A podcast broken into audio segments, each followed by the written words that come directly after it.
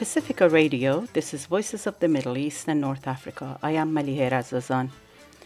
This week, we'll have a conversation with Kali Rubaii, an assistant professor of anthropology at Purdue University, about the toxic legacy of the war in Iraq and the underlying reasons for the high rates of birth defects in the city of Fallujah.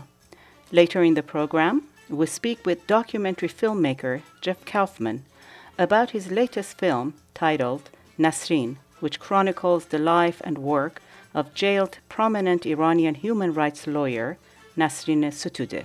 Stay with us.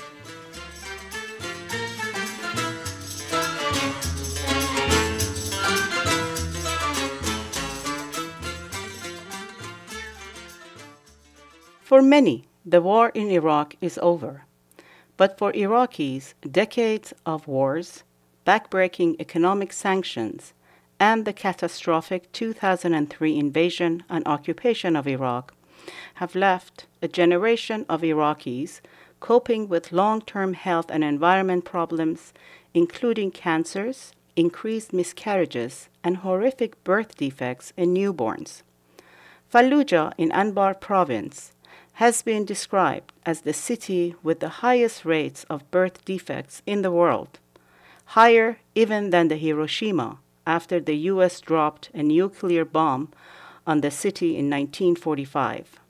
In her new piece in the Middle East Research and Information Project Journal, our guest Kali Rubaii argues that in Iraq, birth defects are a visible embodiment of the enduring toxic legacy of war for the environment and for generations to come. Professor Rubaii is a cultural anthropologist who studies the materiality of structural violence, especially ecological arrangements between living and non living things. I think that one of the most important things that's happening in Fallujah is that doctors like Samira Alaani and her colleagues are doing a really good job of documentation. That doesn't mean that Fallujah is the only place that's seeing cancer and birth defects and other health related problems connected to war, but it does mean that the archive is the strongest there. Fallujah, yes, may be known as a city with birth defects or um, in some in some vernacular, the ground zero of the war on terror. Fallujah faced heavy bombardment in 2004 and 2008 and then subsequent bombing and shelling 2012, 2014. So it's a city that has seen a lot of military violence, and it's also a city that has faced uh, higher levels of disenfranchisement and political abandonment in various periods in recent history. It's a big city, it sees a lot of people, the hospitals see a lot of patients. And the most recent military intervention in Iraq by the United States has included significant waste abandonment, which includes Fallujah and areas surrounding it. So everything from burn pits where things are discarded and burned into the air, leaving dioxins for children and adults to breathe, to um, discarded vehicles and excess weapons. Mm-hmm. The entire Iraq landscape has been transformed by military violence in one way or another. And Fallujah is what some people call a hotspot for that military violence that's in a way, a canary in the coal mine for other cities and other communities in the world. There have been several studies looking into high rate of birth defects in Fallujah. What do these studies show, and what are they finding in children's bodies, as well as the mothers and the fathers that can cause these horrific birth defects, including congenital heart diseases, missing limbs, spinal deformities, just to name a few? Good question. And I'll start by just saying that the underlying cause of any individual birth defect is syndemic, meaning it's not necessarily one thing, but coalition of lots of different causes. So rather than strontium or depleted uranium as a single objective cause, it's more the phenomenon of war, the phenomenon of extractive industry, and the various toxins that come together to create cancers, birth defects, and other health related illnesses. Dr. Mozhgan Savabieasfahani, who's at, um, I think, University of Michigan, has done a really great job presenting in articles and YouTube videos succinct summaries of the correlation between proximity to heavy bombardment and birth defects. And heavy bombardment in this case doesn't just mean bombs falling from the sky, but close proximity to burn pits, refineries, other kinds of toxic inundations that we can call bombardments. And one of the issues with looking at the syndemic cause of health anomalies is that you have to know what to test for to find it. So, a lot of different studies have shown a lot of different toxins in, in children's bodies, many of which are heavy metals of various kinds. And what we're finding in some is that those children whose parents and siblings were living closely to heavy bombardment for at least the entirety of their younger years are likely to then have series of birth defects, spontaneous abortion, difficulty conceiving, a variety of fertility problems. Birth defects, in a way, are a symbol of the broader health conditions that they represent. United States launched 800 cruise missiles within the first 48 hours of the invasion in March of 2003 more than double the number of missiles launched in the entire Persian Gulf War. Between 2002 yeah. and 2005 alone, US expanded 6 billion bullets, roughly 200,000 to 300,000 bullets per individual killed in Iraq, and the number of shells full of lead, mercury does not include larger ordinances and other metal remnants from after 2005 or from previous wars, as you write, Iraq Iran War, the first Persian Gulf War, the sanctions era, the 2003 occupation, which instigated decades of militia warfare. And you write, the most recent military intervention in Iraq was accompanied by unprecedented waste, abandonment, and waste burning discarded vehicles, excess weapons, discarded clothing, and much more were left in Iraq's land, air, and water. So this basically points to a bigger question, and that is the acute public health crisis in Iraq. And more specifically in Fallujah, given the high rates of congenital malformations. So, what is in place to reduce the risk? Are there certain measures in place to identify if a woman is at risk for having a baby with certain birth defects? Because abortion is illegal, and I was reading about a case in Fallujah where the parents had to ask religious authorities to grant them permission for abortion. Yes, that's right. Well, I know that there are some predictors of birth defects one of the things that has been so alarming for many of the women that I live and, and work with is that family may have a history of birth defects, that's a different thing, but that for a lot of women who have had no history of children with birth defects or of repeated spontaneous abortion or failing to carry to term, they suddenly started noticing this pattern after 2003, 2004, 2005 and it's created quite a challenging situation for women who want to conceive and bear children, who sometimes have repeated miscarriages and repeated non viable pregnancies, who don't want to have to live through the physical and emotional ordeal of constantly repeating this experience. And so, in some cases, doctors have advised women or couples to stop conceiving children, which, as you can imagine, has major social consequences. I talked to several families who had one of the one of the cultural influences of this phenomenon is that there were some families who had one of the women, maybe an older sister, who was having children with birth defects, and then her younger sister was not able to marry because the stigma or the concern that she too might not be able to bear healthy children influenced her ability to find a partner and marry. So there are lots of rippling effects that are impacting women in a very complicated way, not the least of which is the sad and terrible burden of giving birth to children who can't survive or who live very painful and short lives. 6,000 children are born each year from what I've read in Fallujah. What is the percentage of birth defects in Fallujah? Well, I will tell you that I don't know, and I don't think anyone knows. And here's why. When I look at the statistics that are documented and I look at the levels of displacement and destruction to knowledge producing infrastructures like hospitals, the assassination of doctors, the displacement of families, all of the estimates seem incredibly low to me. I had a very surprising anecdotal experience when I was actually visiting a friend in a refugee camp on the border of Kirkuk back in 2015. And many of the people in that camp had fled from near Fallujah, villages mm. outside of Fallujah. And several of the families that I met with had lined up their children to show that of their 10, 15, 8 children, there was a distinct line for children born after a certain date, it became physically apparent just by looking at children's bodies that there was something that had happened historically to transform the possibility of children to be born fully healthy. So there was a distinct line, you know, and there might be a lineup of eight or 10 children, and those born before 2004 or 2005 had no visible anomalies, and those born after were almost more than 50% of who I saw had visible, which doesn't necessarily count internal issues, visible medical problems. Not all of which are necessarily birth defects. Some of them were related to neurotoxins or other kinds of medical issues.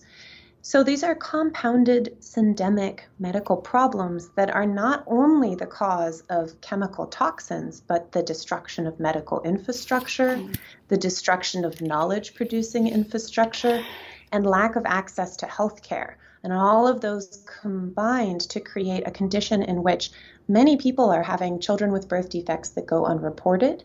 Many people have medical problems that go untreated. So, no matter what number we arrive at, we can anticipate that it's a chronic underestimation. In 2018, for example, 118,000 people in Basra ended up in the hospital because of poor water quality.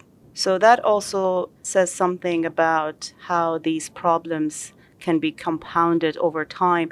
As time passes, it becomes even more difficult to identify what is causing these illnesses or these congenital malfunctions in babies specifically. That's absolutely true.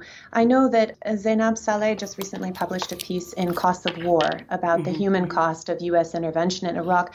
And she outlines everything from destroyed medical infrastructure to chemical saturation and reminds us that, for example, it was during the sanctions, many people I talk to say the sanctions were a war too, that doctors had to watch children suffocate from asthma because inhalers were inaccessible in the 90s. And then we have uh, journalist Rosina Ali, who published an article in Foreign Affairs recently documenting how Iraq is handling COVID.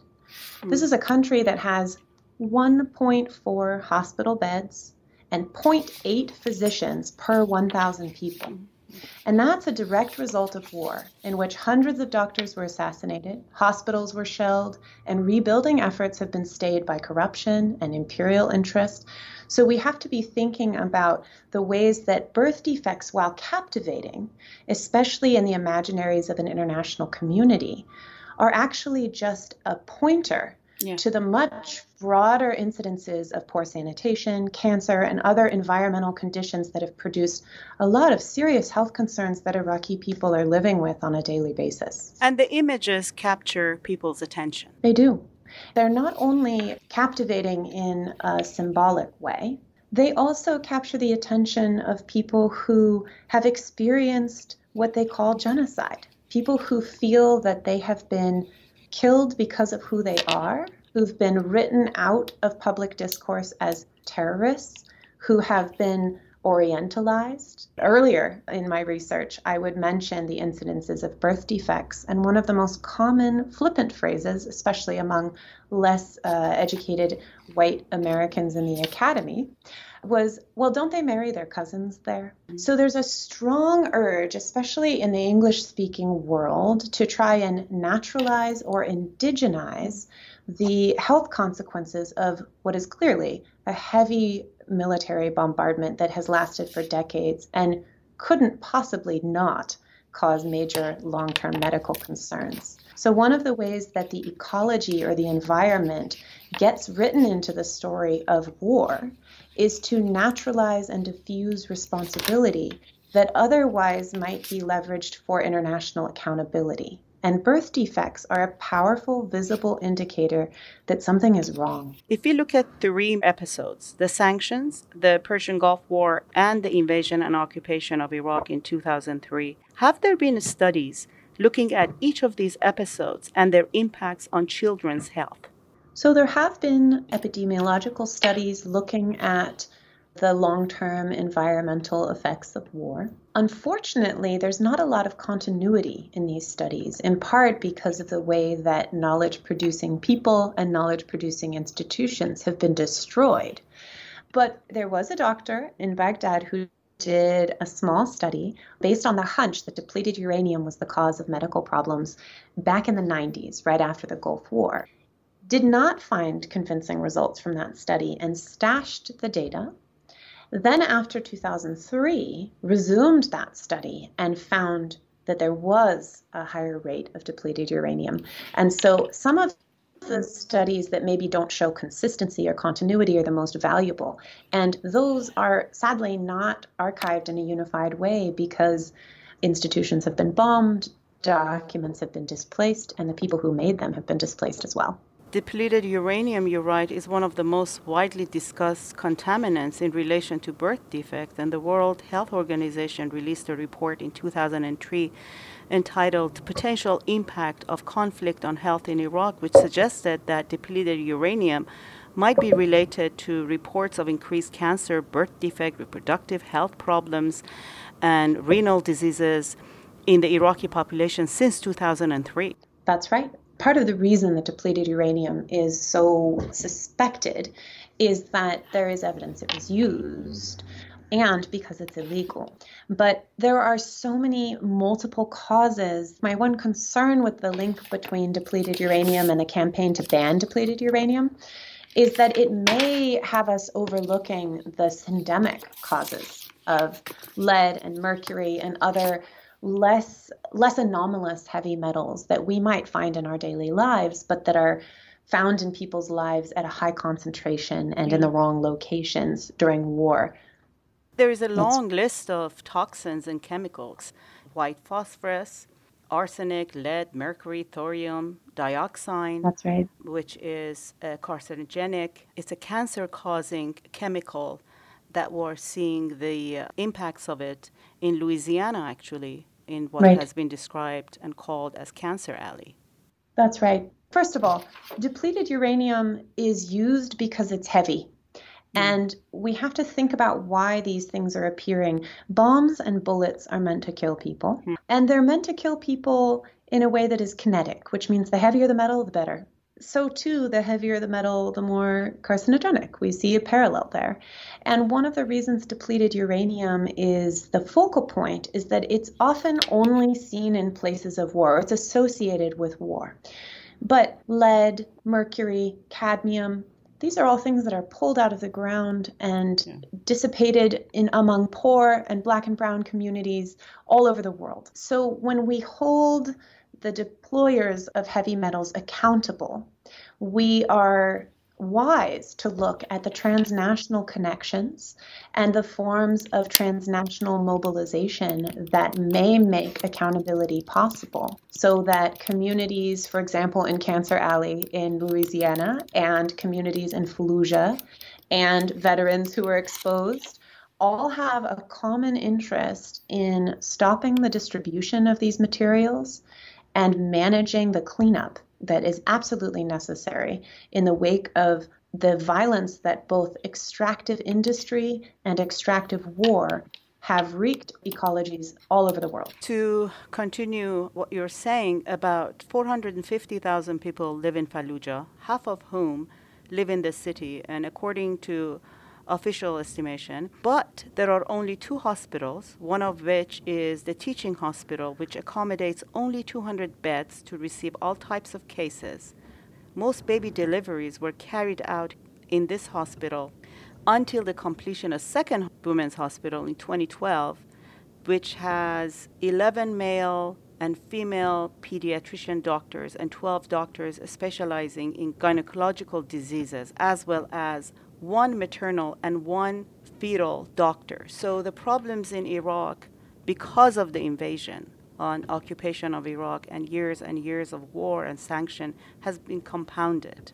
And 74% of Fallujah was destroyed. That's right.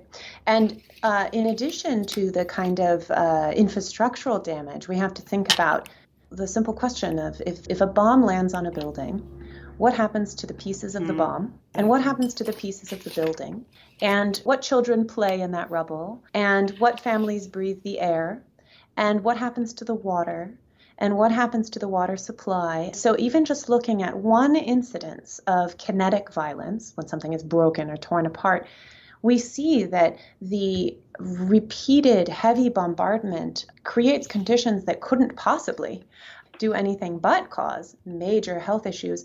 From a hospital perspective, you've just outlined ways that hospitals are sparse, medical staff is rare, from a patient perspective, we can also think about how many people have had to flee their normal infrastructure. I mean, any of us who have had to leave our home, even for a small period of time, have experienced the difficulties of accessing medication, advocacy, support, medical care. Displacement is a huge component of life for Iraqis who have been displaced by war repeatedly.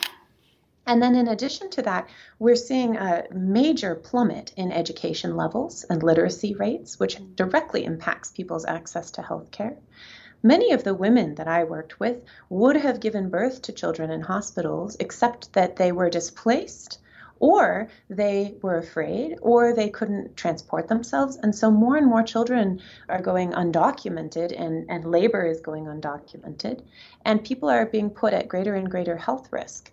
We also have to remember that doctors themselves are not necessarily able to regularly access their source of employment. I've interacted for decades with doctors working in and out of Fallujah, and there are periods of time when they have to flee to Baghdad or other places and they're yeah. not actually able to do their work. Doctors were one of the most targeted groups of people right after 2003, and many of them fled the country altogether. Others were killed, and very few remain.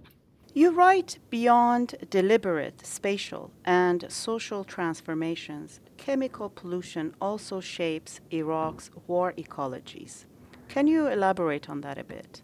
Sure. One of the components of my research is to understand how violence was spatialized in Iraq. And what that means is looking at ways that counterinsurgency manuals and counterterrorism training has created conditions where the environment is deployed as one of the multipliers of force uh, against insurgency. Fallujah is quite famous for an insurgent resistance to the U.S. invasion in, in 2003, but other parts of Iraq as well. So, one example, a quote by a U.S. Army veteran in an Army blog describes concrete, which may not be sexy, he says, but is one of the most critical components of modern day warfare what he's describing is the intimate role that T walls or cement walling practices mm-hmm. played in creating divisions among neighborhoods in big cities like Baghdad or Fallujah, actually inducing the kind of sectarian violence that we're seeing play out today. This was a form of spatial control, deliberate manipulation of the environment that had long term consequences, perhaps unanticipated by the people who were implementing it. Another example is the way that, that economies were restructured and therefore changed the landscape. So, for example, a lot of the people that I worked with were not from cities, were from rural areas outside of Fallujah, and they were farmers, small time farmers, some of them. And they described that the restructuring, you know, Order 81 is the most famous, the restructuring of Iraq's agricultural economy changed their interaction with their land, whether or not they could keep farming, whether or not they could access their land, save their seeds, sell their seeds in a market.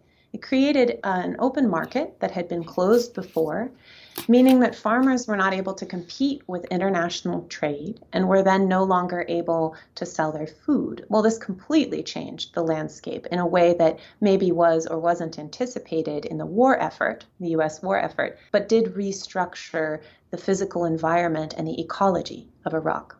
And all the bombs that US dropped on Iraq and other ordinances, it has polluted the air, the water, and the food people eat.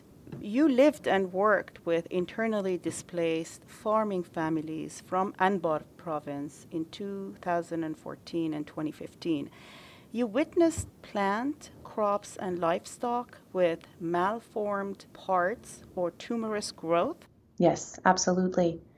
One of the things that was most interesting about the way that people showed me where military violence had leaked into their ecologies was not only in pointing to destroyed infrastructure, like broken water systems or failed sanitation systems, but also to how the soil had been changed. Soil had been salinated or dried out in part by neglect and in part by decades of harm.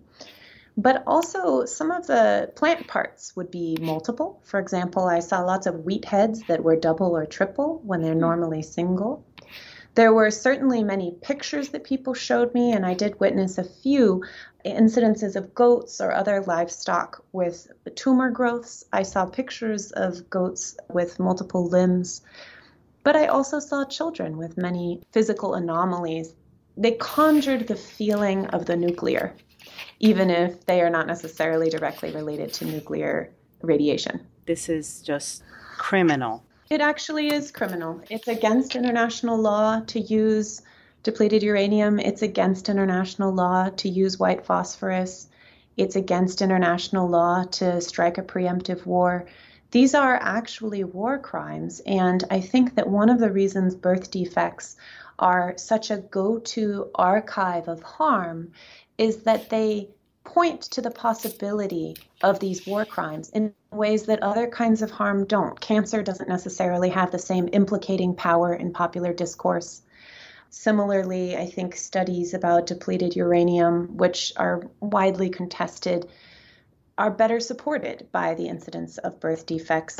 So there is something going on in international discourse as well as Iraqi people are trying to both repair their environments and their bodies from heavy bombardment, military bombardment, but also the possibility for recourse in the long run. Because when we say this is criminal, we're actually referencing a body of law that was perpetually violated by US and US trained military groups. We have to remember that Fallujah Hospital it's illegal to bomb hospitals and it has faced several incidences of bombing and shelling which are also in violation of international law. And while I'm not entirely convinced that any form of war, legal or otherwise, is valuable in the world, the fact that there are legal frameworks that regulate the kinds of violence that are allowed to be practiced gives space for legal recourse.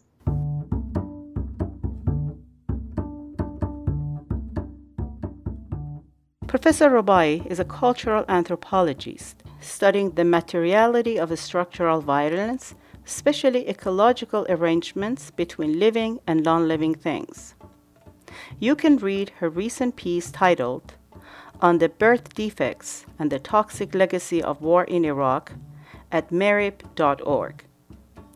We will also link to the article on VOMENA's page at kpfa.org. From Pacifica Radio, this is Voices of the Middle East and North Africa.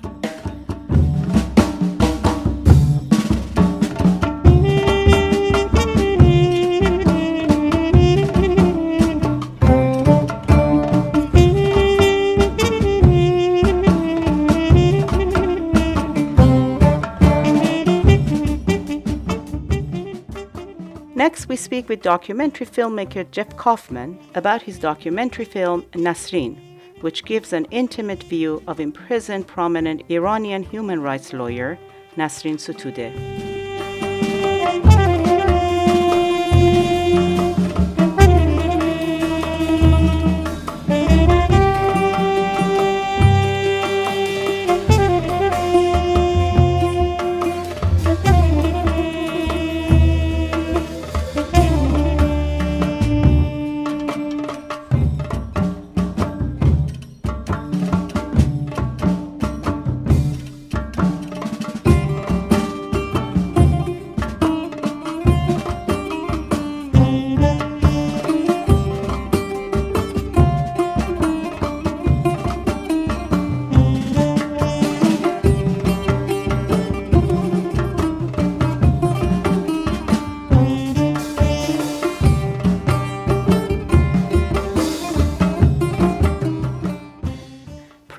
Iranian human rights lawyer and women's rights activist Nasrin Sotoudeh was arrested in June 2018 for representing women who publicly protest Iran's mandatory hijab law, and she was sentenced to 38 years in prison plus 148 lashes. She recently ended her 45 days hunger strike to protest poor health conditions and the risk of COVID 19 in Iranian prisons and to demand the release of all political prisoners. In his new documentary film, Nasrin, filmmaker Jeff Kaufman takes the viewer inside Sotoudeh's life and her long history of activism, as well as her legal work fighting for the rights of women, abused children, LGBT prisoners, religious minorities, journalists, and artists, and all those facing the death penalty in Iran. Here is a clip from Nasrin. Nasrin Sotoudeh is a prominent lawyer in Iran who's been fighting for children's rights, women's rights, and human rights. She is one of the bravest voices in Iran. She took on cases that other lawyers were too afraid to take on. We've seen Nasrin Sotoudeh jailed for defending human rights. And it has cost her and her young family a lot. Protesting against the law which forces Iranian women to wear the hijab. The country's most prominent human rights activist and a voice for the voiceless. I had been in Iran maybe a week, and I knew how to toe the line as a woman. And then I meet Nasrin Sotoudeh, who doesn't toe the line at all.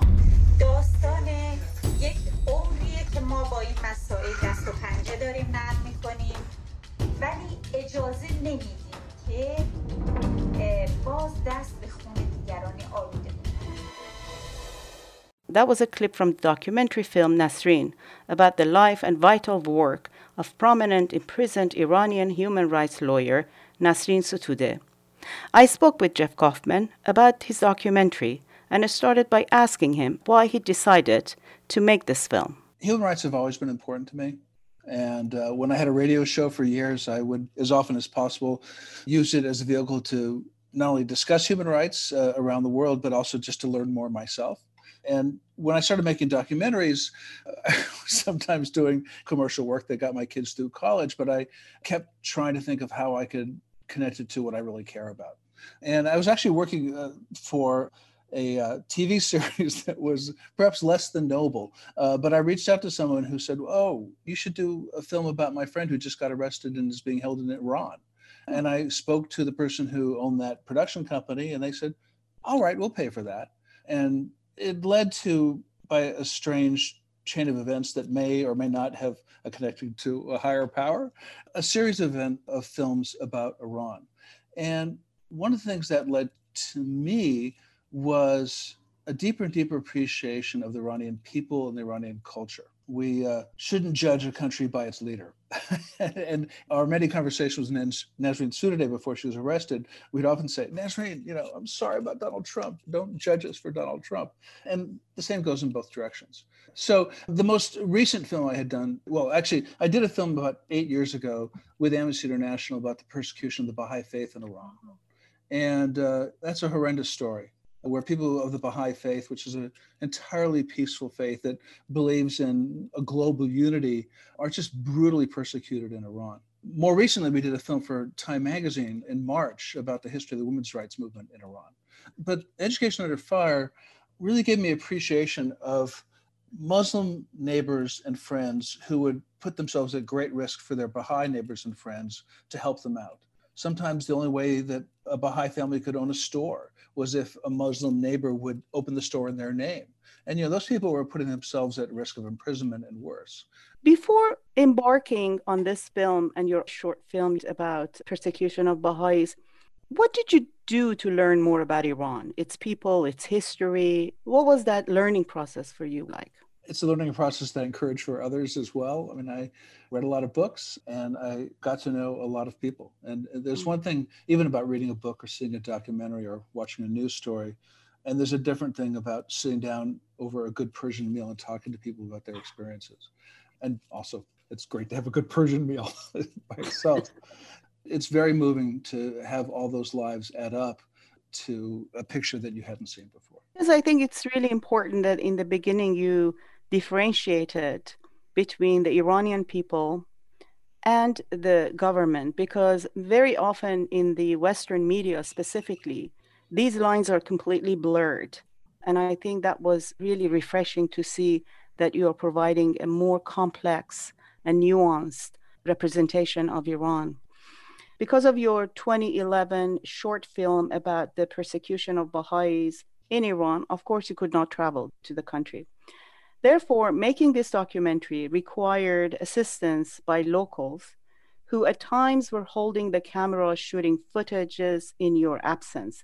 Can you talk about the difficulties associated with such a setup and the intricate uh, logistics of making a clandestine film when the film crew is operating in a very, very dangerous environment created by an authoritarian state? When we did the 2011 film about the Baha'i faith in Iran, they had this amazing system where I could communicate with a camera person or a crew and say, Oh, there's a closed Baha'i school on this street.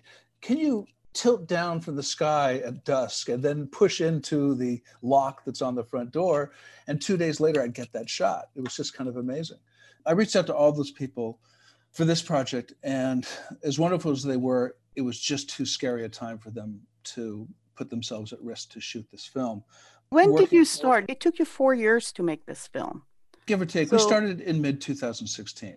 We reached okay. out to Nasrin around that but through Nasrin and through some others, we found some amazing people who were talented camera people who were willing to follow Nasrin around and who Nasrin trusted. The trust issue is, is huge. And, you know, obviously, if I had shown up in Iran with a four person American crew, we wouldn't have gotten anything anyway. The footage and the access is, I think, really remarkable. I don't have never seen it before, where Nasrin is walking into a modern art gallery or into a bookstore or into a theater that looks like it's Greenwich Village. That both reflects her fascination in the arts, but also the fact that uh, we could go places that other people haven't gone before. Those crews uh, have to stay anonymous, but I, I will say that although none of them have been hassled because of the film itself, you know, obviously Nasrin is in prison. One of the camera people had to flee the country and if you remember, there's a sequence when Nasrin was in prison in 2010 through 13, where she was in the courthouse and she came out of the courthouse and saw her husband for the first time. And there's a series of about 18 photos that are just amazing where she sees Reza, her husband, or she smiles and her hands are handcuffed and she puts her hands around his neck and they yeah. embrace. The woman who took those pictures was arrested two weeks ago.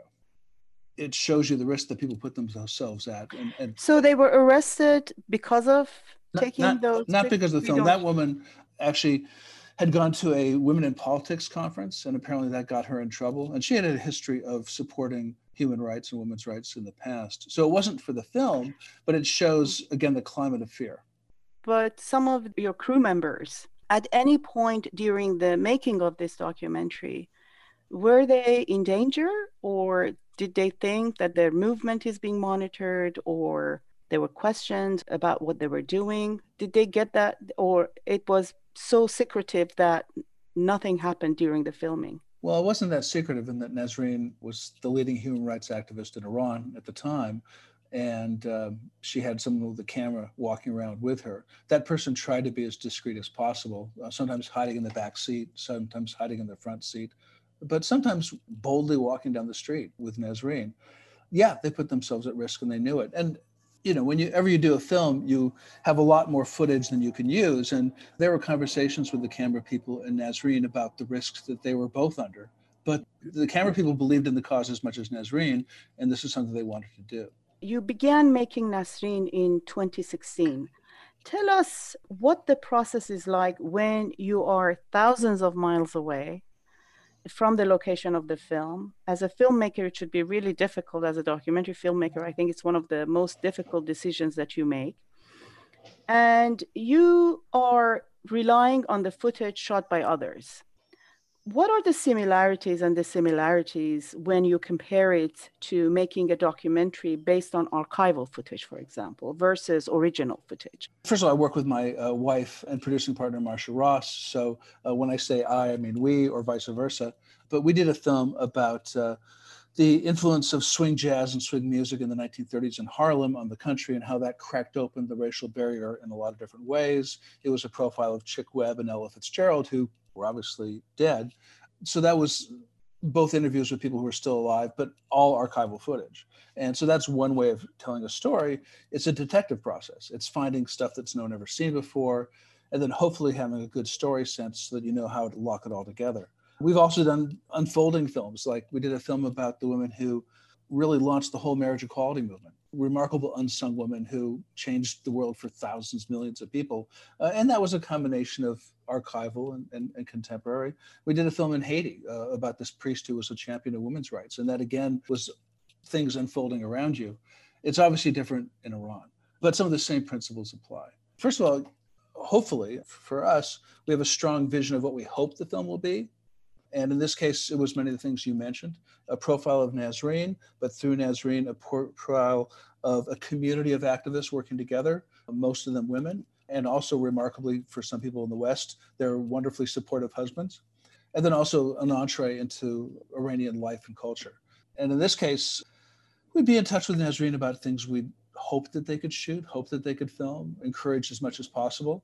And then there'd be that surprise element too. And there was a whole chain of getting the footage that I can't go into out of Iran, and it was quite an amazing experience. To, you know, yeah, that was actually my next question. Yeah. How did you get the footage? I can't really say, except that actually there were several different methods depending on what phase of the project we were in. But it is a remarkable experience to start watching through it and go, oh my goodness. Especially sometimes, like you may recall that there's a, a sequence um, where uh, Nasrin is talking about the production when she was in prison of Ariel Dorfman's play Death of, mm-hmm, a Maiden. Mm-hmm. That actually came like the two pieces came like a year and a half apart. And so it's only after the second group came, I thought, oh my goodness, we could tell this story. Through the course of this film, we get a glimpse of her life and learn about her professional life and her activism in wide range of issues.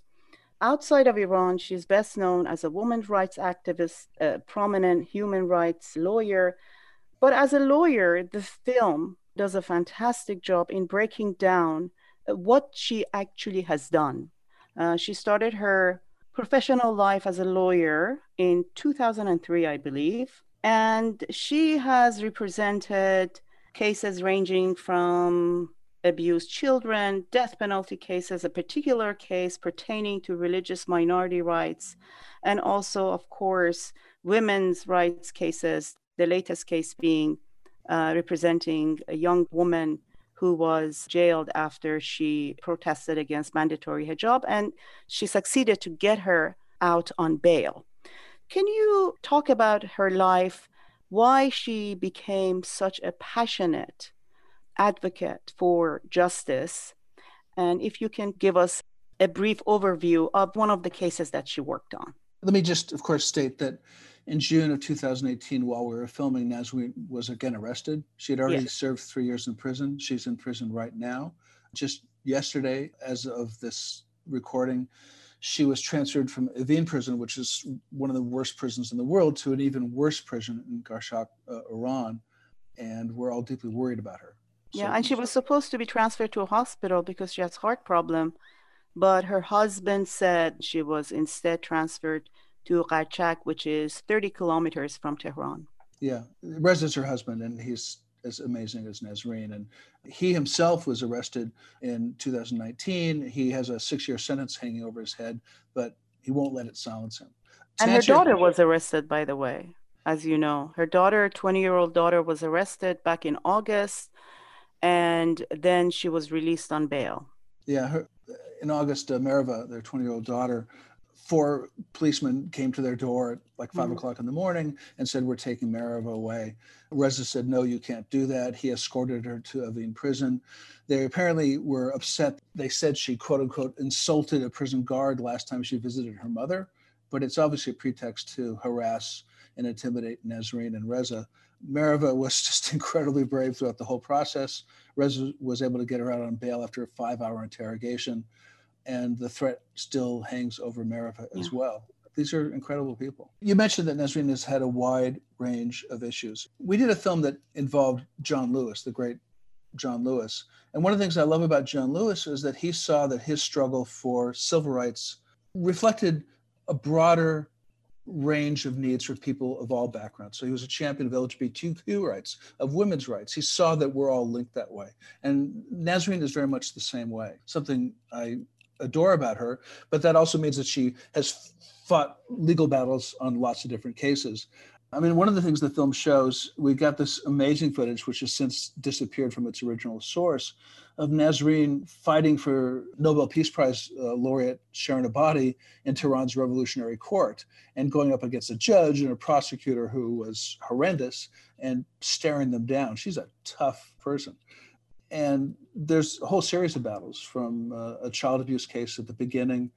That was so heartbreaking. Yeah, yeah, she was saying that a young child and a mother of the young child has no rights uh, when confronting an abusive father.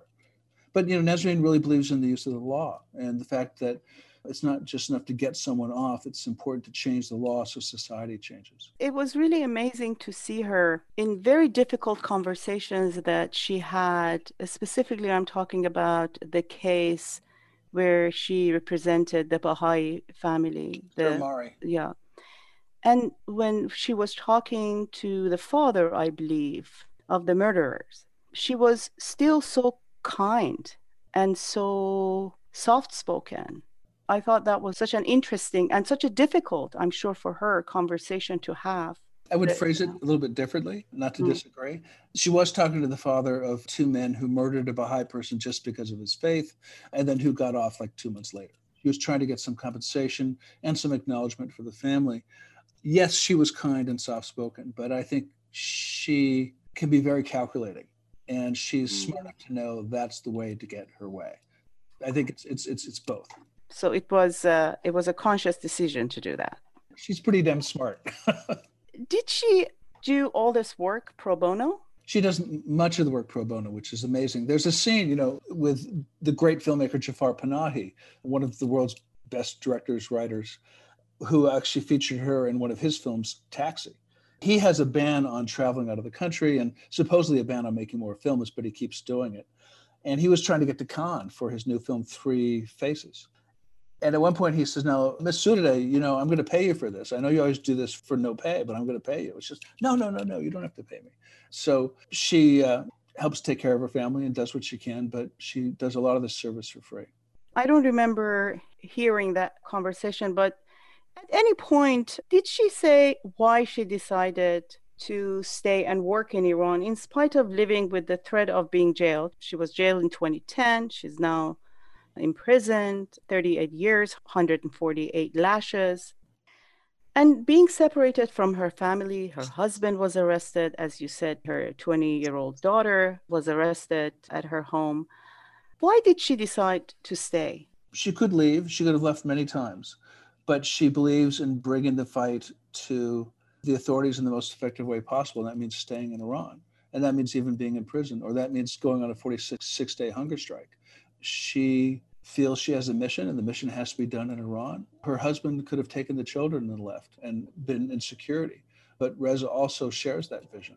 So we're, we're in a country now that has been divided horrendously. And lots of times you, you think you want to leave because it's just so awful but we have to stay because if we leave, who can carry things forward? And a lot is on Nasrin. You know, Nasrin has uh, many times been called the Nelson Mandela of Iran.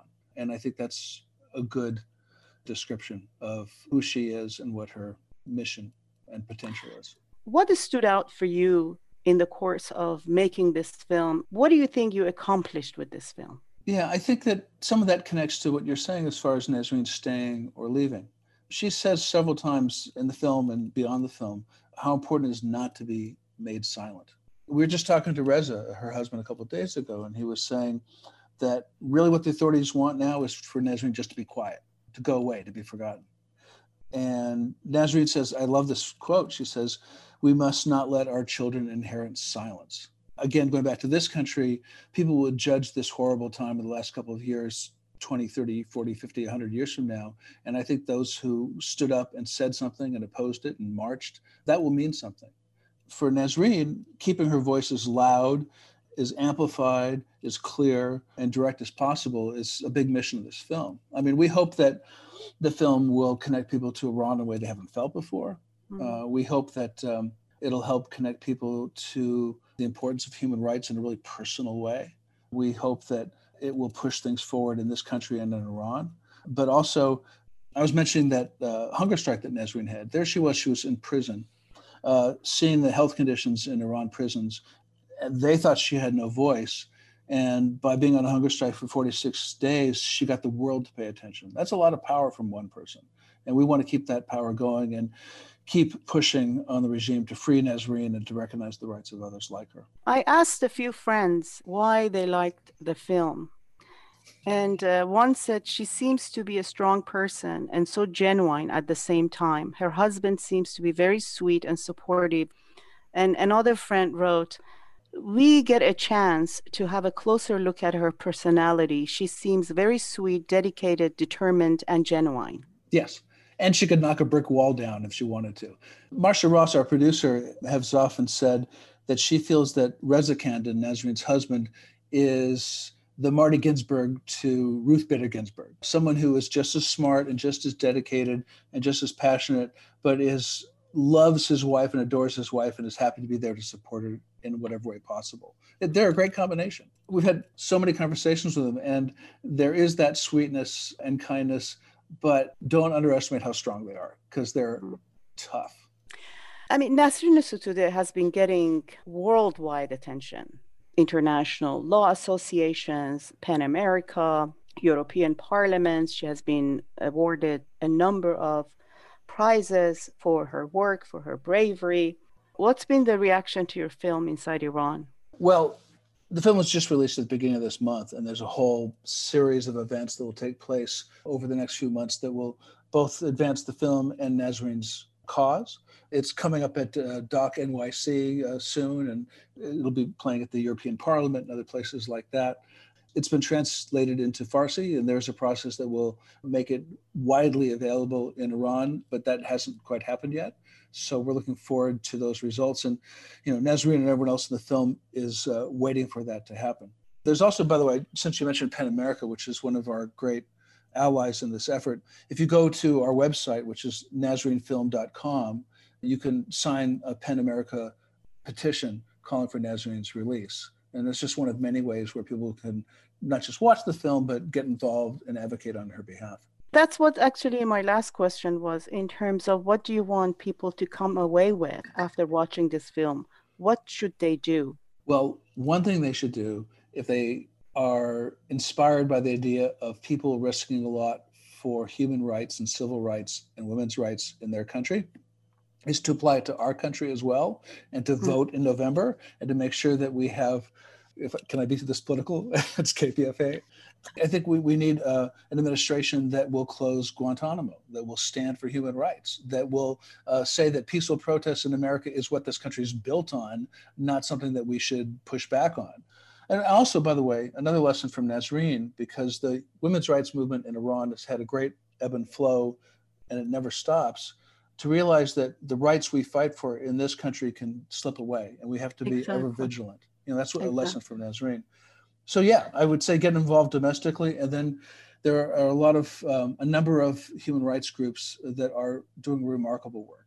PEN America, Amnesty International, uh, other groups that make a difference. I was just talking to Nasrin's husband Reza two days ago and talking about what leverage do we have, and he said the most important thing is just keeping the public pressure up and being as loud as we can. So you can make a difference. They pay attention why did she agree to do this film? Why did she agree for you to make a film about her life, showing really intimate moments of her life to a global audience? I will say that throughout the filmmaking, we said to Nasrin on multiple occasions, Nasrin, if you feel this film is putting you at any risk, we'll stop now. You know, we believe in what we're doing, but we'll stop now if you think it's putting you at danger. And she would always say, No, I know exactly what I'm getting into. I want to do this. It's important. And everybody that you saw in the film, on camera and behind the camera, signed a release so that they could participate. They knew what they were getting into as well. I think Nasrin is just a very savvy person. You know, she knows that um, marching and legal work and public advocacy is important, but the more people who hear that story and understand, the better. And I think we shared at the very beginning with Nasrin our vision to not just do a hagiography, not just do like, you know, a pleasant piece about someone who is noble, but try to show them as a real person and really, really try to show how interesting society and, and culture is in Iran. And, you know, we were on the same page right away. So I think it was all those, but I must say it's taken us on an amazing journey that's way beyond the film itself.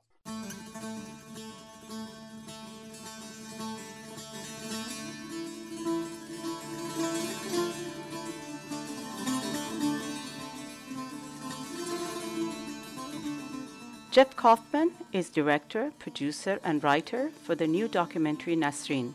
To learn more about this documentary and how to watch it, please visit nasrinfilm.com. That's N A S R I N film.com. We'll link to this website on VOMENA's page at kpfa.org.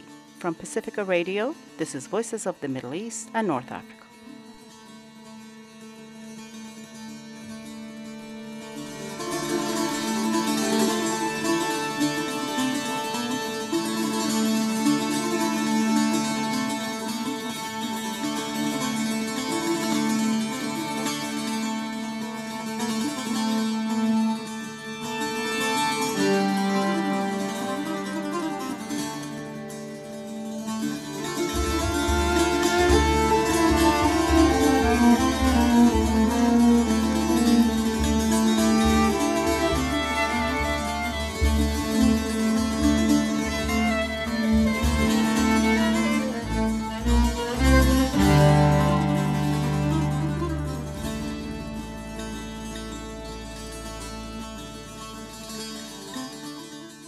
And that's it for us this week.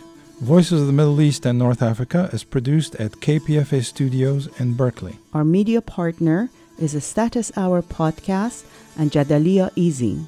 You can find us on Twitter at VOMENA underscore radio or listen to our past shows on iTunes or SoundCloud at Voices of the Middle East and North Africa.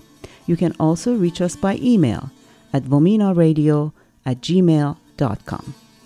Please join us next week for another edition of Voices of the Middle East and North Africa, and thank you for listening.